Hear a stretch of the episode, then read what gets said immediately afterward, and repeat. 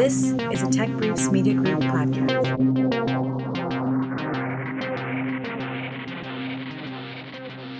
Welcome to another Who's Who at NASA podcast. Today on the program, we have John Wagner and Marcia Domack, both of the Advanced Materials and Processing branch at NASA Langley Research Center in Hampton, Virginia. John and Marcia have spent the past few years working with Boston based metal fabricator Spincraft, focusing on a manufacturing process called spin forming. And the spin forming technique was used to create a model of the forward pressure vessel bulkhead of an Orion type crew module. They have also partnered with researchers at the Lockheed Martin Michoud Assembly Facility for preparation of the material and definition of the FPVBH design. John and Marcia, thanks for being with us. You're welcome. Glad to be with you. Uh, just to start things off, what is spin forming? Can you take us through that? Uh, spin forming is a is like you say a metal fabrication method that we're interested in because it enables us to form launch vehicle components in one piece. The way the process works is we start with a, a, a flat piece of plate and put that on essentially a machine kind of like a very large lathe, a metal turn, a piece of metal turning equipment. Um, the plate spins in the plane of the plate, which is analogous to a record spinning on a turntable and we use a uh, use torches to heat up the material to uh, an elevated temperature, and using a, a roller on the outside surface of the plate, we push it over a tool that is the shape of the component we want to make, and basically uh, cause that material to drape over the tool and take on the shape of the tool. One of the benefits that we see in doing this is typically some of the components that we target to use as demonstrations are components, uh, you know, large, you know, 10, 12 foot diameter components that are made either by hogging out or machining out thick plate, which is a very high material scrap rate, and then th- these parts are welded uh, or riveted together. So some of the advantages that we see is it's a greener manufacturing process. You don't have to machine a lot. You don't have a lot of machining chips or wasted material, and it's more uh, it's closer to the final shape, more what we say near net shape, uh, and it eliminates the majority of welds, uh, which is a good thing because welds a lot of times where you'll have problems or defects, material defects, and if you can get rid of rivets, same thing, your part counts down. All uh, ends up in saving money. Sure. And what, what makes uh, how does it stack up? How do these benefits stack up against you know traditional manufacturing techniques?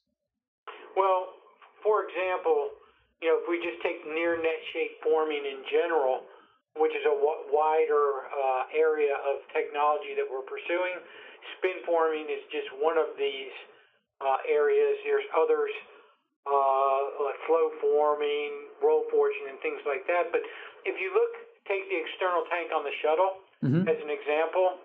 That tank weighs approximately 60,000 pounds. Uh, but they have to start off with 600,000 pounds of material, approximately. You know, and machine away 90% of the material, and you're left with a thin shell with stiffeners. Um, so we're trying to get away from that high scrap rate of 90% into something more, which would be like spin forming, where maybe the scrap rate might be, you know, 10, 20, 30%, depending on uh, how close to near net shape you can get it. And, and from a material standpoint a material property standpoint, uh, the work that we have done, like John said, with other near net shape fabrication processes, have yielded us, yielded us mechanical properties that are very close to other more traditional wrought products used in the multi-piece assembly like plate. So from a material performance standpoint, these processes offer comparable properties and therefore comparable performance, but we can greatly reduce cost by getting eliminating lots of the steps like heavy duty machining, the multi piece welding, inspections. Um, uh, so we can we can reduce cost as well as improving the performance of the components and reducing their weight. And make it safer for the astronauts. And and and how so? Well, as I mentioned, Billy, if you get rid of welds uh, which a lot of these structures are welded together. Mm-hmm. Uh, welds, welded areas are typical, typically areas where you might get a structural defect. Uh, so if you can eliminate those locations where you might uh, have the propensity for defects, it'll be safer for the astronauts. You have a, we have a, we wind up with a structure that has a higher reliability, Mm-hmm. um, and uh, which is good for design. Um, but basically, a higher reliability by getting rid of those potentially defect-prone sites. Now, where are we seeing spin forming in action currently? Well, the process is used um, by uh, commercial companies around the world to make um, domes for cryogenic tanks that are used on existing uh, launch vehicles, existing rocket assemblies. Yeah, like for for example, a cryogenic propellant tank is made up of barrel sections, which is the cylindrical sections typically, and then they have the ends of the tank or domes. So they use this spin forming technology, or, or as Marcia mentioned, both domestically and internationally, uh, they use spin forming to make these domes. What we were trying to do is a little bit different. Uh, the Orion configuration or the Orion module isn't just a dome.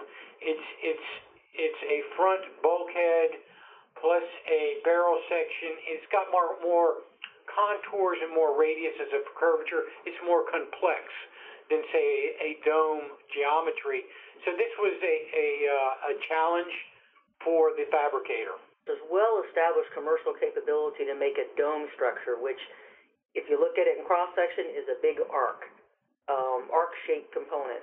And like John said, what we're trying to do is move this, extend this technology to the next level of development, the next level of complexity. And if we're successful at showing that we can make something this complex, we're already on a commercial standpoint of making a simple geometry. We feel like we're really advancing this technology area to where we can make just about any shape component that we need.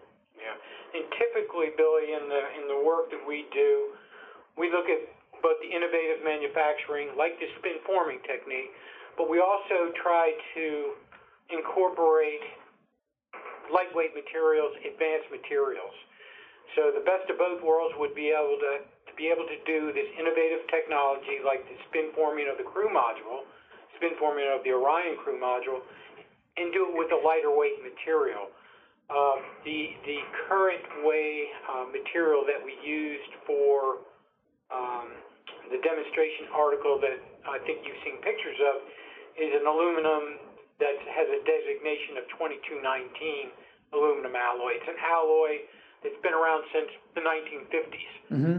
Okay, uh, there's a new uh, or more recent type of aluminum alloys called aluminum lithium alloys, alloy 2195. That's about 10% lighter and 10% or more stronger than uh, some of the regular aluminum, like 2219, mm-hmm. but we don't have as much experience with that material. So the next step we envision is to do this innovative forming with a lighter weight aluminum lithium alloy.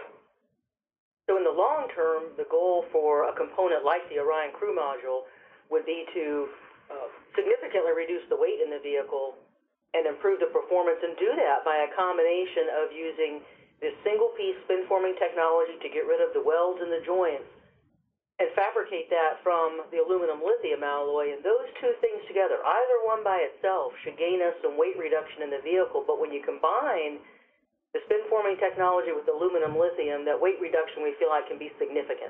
Getting the weight down in the crew module allows us to uh, add something inside, whether it's additional personnel like another astronaut, additional support systems for the crew module, or additional payloads.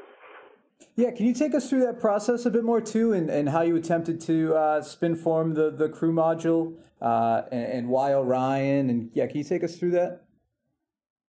Well, originally, as I mentioned, we've worked a suite or numerous near net shape technologies. And in the beginning, most of those were pretty standard stuff like uh, cylinders, rings for attaching domes to, say, cylindrical sections.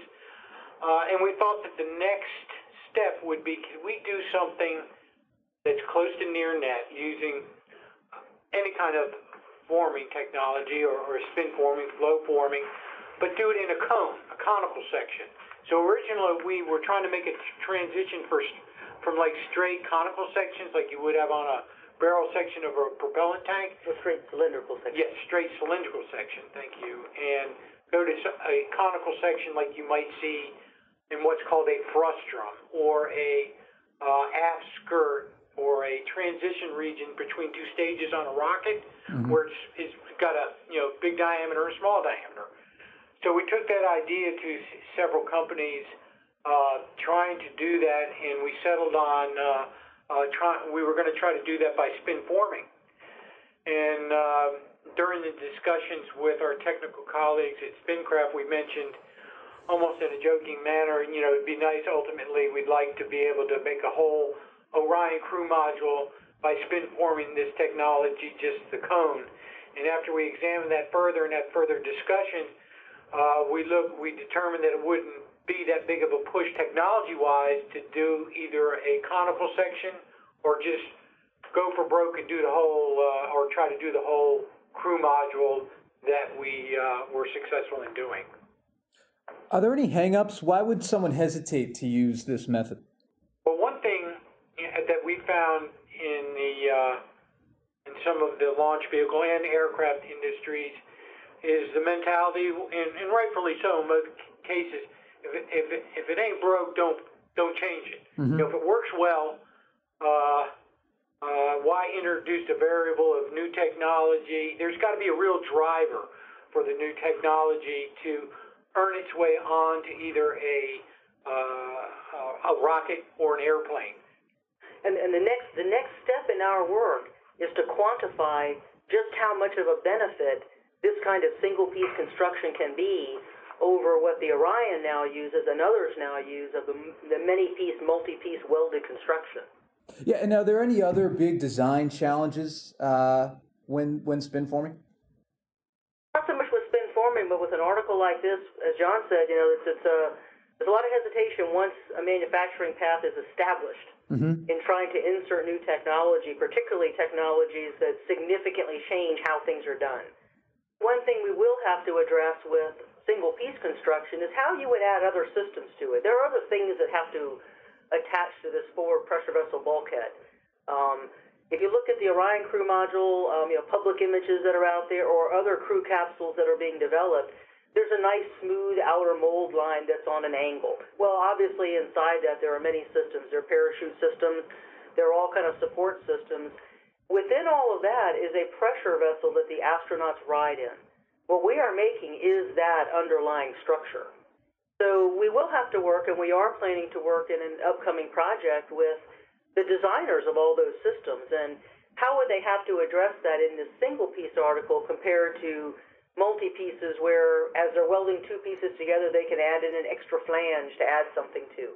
We'll have to work with them to design how they would make those additions to our, our bulkhead.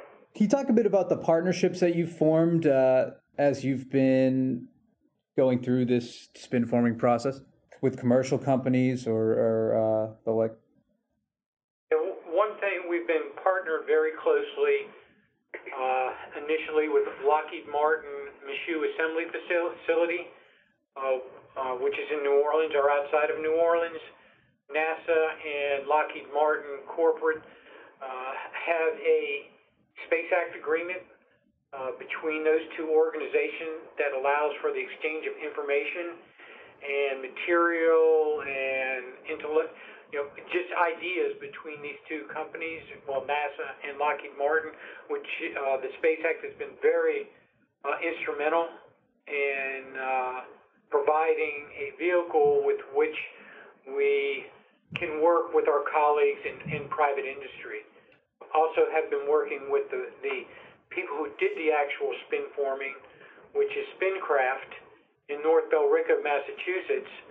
And uh, we worked with them, Marcia Domack in particularly worked with them on a actually a spun form dome project uh, a couple of years ago under the NASA Exploration Technology Development Program. Down the road, what do you see as the possibilities uh, with spin forming in the aerospace um, industry, whether it's in you know uh, private industry or, or, elsewhere? I think one thing that we tried to do, Billy, is demonstrate uh, that you could use it for more than just domes. Just you know, a gentle radius part, which a dome is. Mm-hmm. What we were trying to do is, is, is show that it was more applicable to a wider range of parts. As Marcia said, it's really, from what we know, has only really been used on dome-shaped components. There might have been some isolated examples of other components, but they have not been wide-ranging. And I think what we wanted to do is demonstrate that you could do in one piece you know, different configurations like a barrel, a cone, and, and a dome all in one piece. And I think that will get people's attention uh, as to uh, get them thinking about using this technology, spin forming, for things other than just cryogenic tank domes. Can you take us through a typical day, what you're working on now? Uh, related to this project, what, what a typical day for John and I right now is pretty dynamic because this project is uh, the fabrication of our forward pressure vessel bulkhead has, has given us a lot of attention to the project, which is great, and some financial support to get moving with um, the next steps in the work. So on a day-to-day basis right now, we are um, working on our plans for the next steps in the work, which include uh, some material evaluations and structural analysis. We are having discussions with um, our, our partners here, our colleagues here at NASA Langley, in laying out those plans. Uh, we're uh, have have some students working with us that are assisting with with doing some metallography of the parts. Um, You know, one thing, Marcia and I are both engineers, both with a materials or metallurgical background, metallurgical engineering. Mm-hmm. And, and so one of the things that we need to do, or that is our expertise, is to look at how the process affects the material, to make sure the properties are still adequate, that the grain structure that makes up the material, uh, the aluminum, is is correct, and that we don't have any surprises. Those kind of things. We we need to do the details. We're working the details of the article that we made, and we're making plans for what the next step is. Uh, you know, doing the technical planning and how we transition to this new lighter weight material.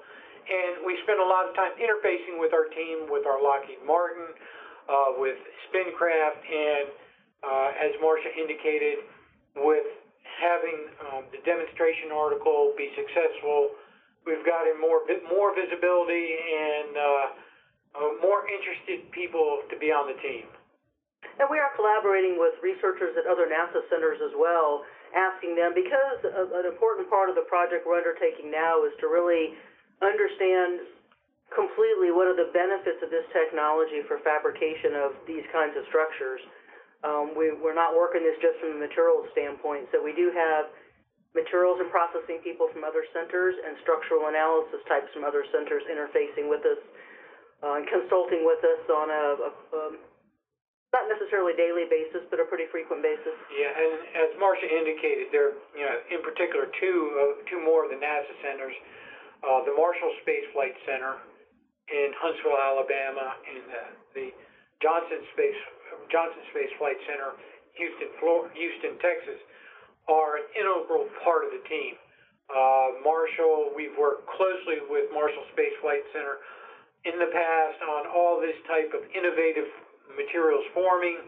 Uh, they have a lot of expertise, or the agency expertise in, um, I'd say, in friction stir welding. John, Johnson also has expertise in friction stir welding, which is a uh, a new welding process. So they are a very, very important part and active part in the team. Now, what would you say? This will be my last question, I think. What would you say is your favorite part of the job? The job in general or this particular project? Yeah, I guess related to this project, but you can you can stray beyond that if you want. I am just incredibly excited to see this article having been made. John and I, you know, like I say, I've worked near net shape fabrication technologies for 15 plus years. We're always looking for some new application and um, new new things that we can make.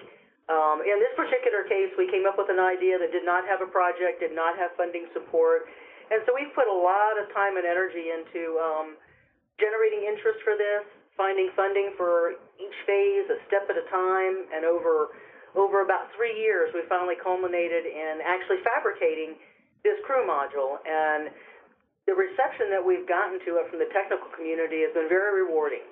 Um, it reinforces for us that once in a while we do have a really good we do have a good idea, and it's actually uh, exciting to see it get to this point and um, exciting to have the opportunity to have those who would use the technology invest in it and really help us get it to that point. And it's a really nice looking piece of hardware. And we invite you down to see it. Sure. I'd love that. And uh, I just want to say thanks, uh, John Wagner, Marcia Domack. Thank you so much for being on the Who's Who at NASA podcast. Thank you for having us. My pleasure.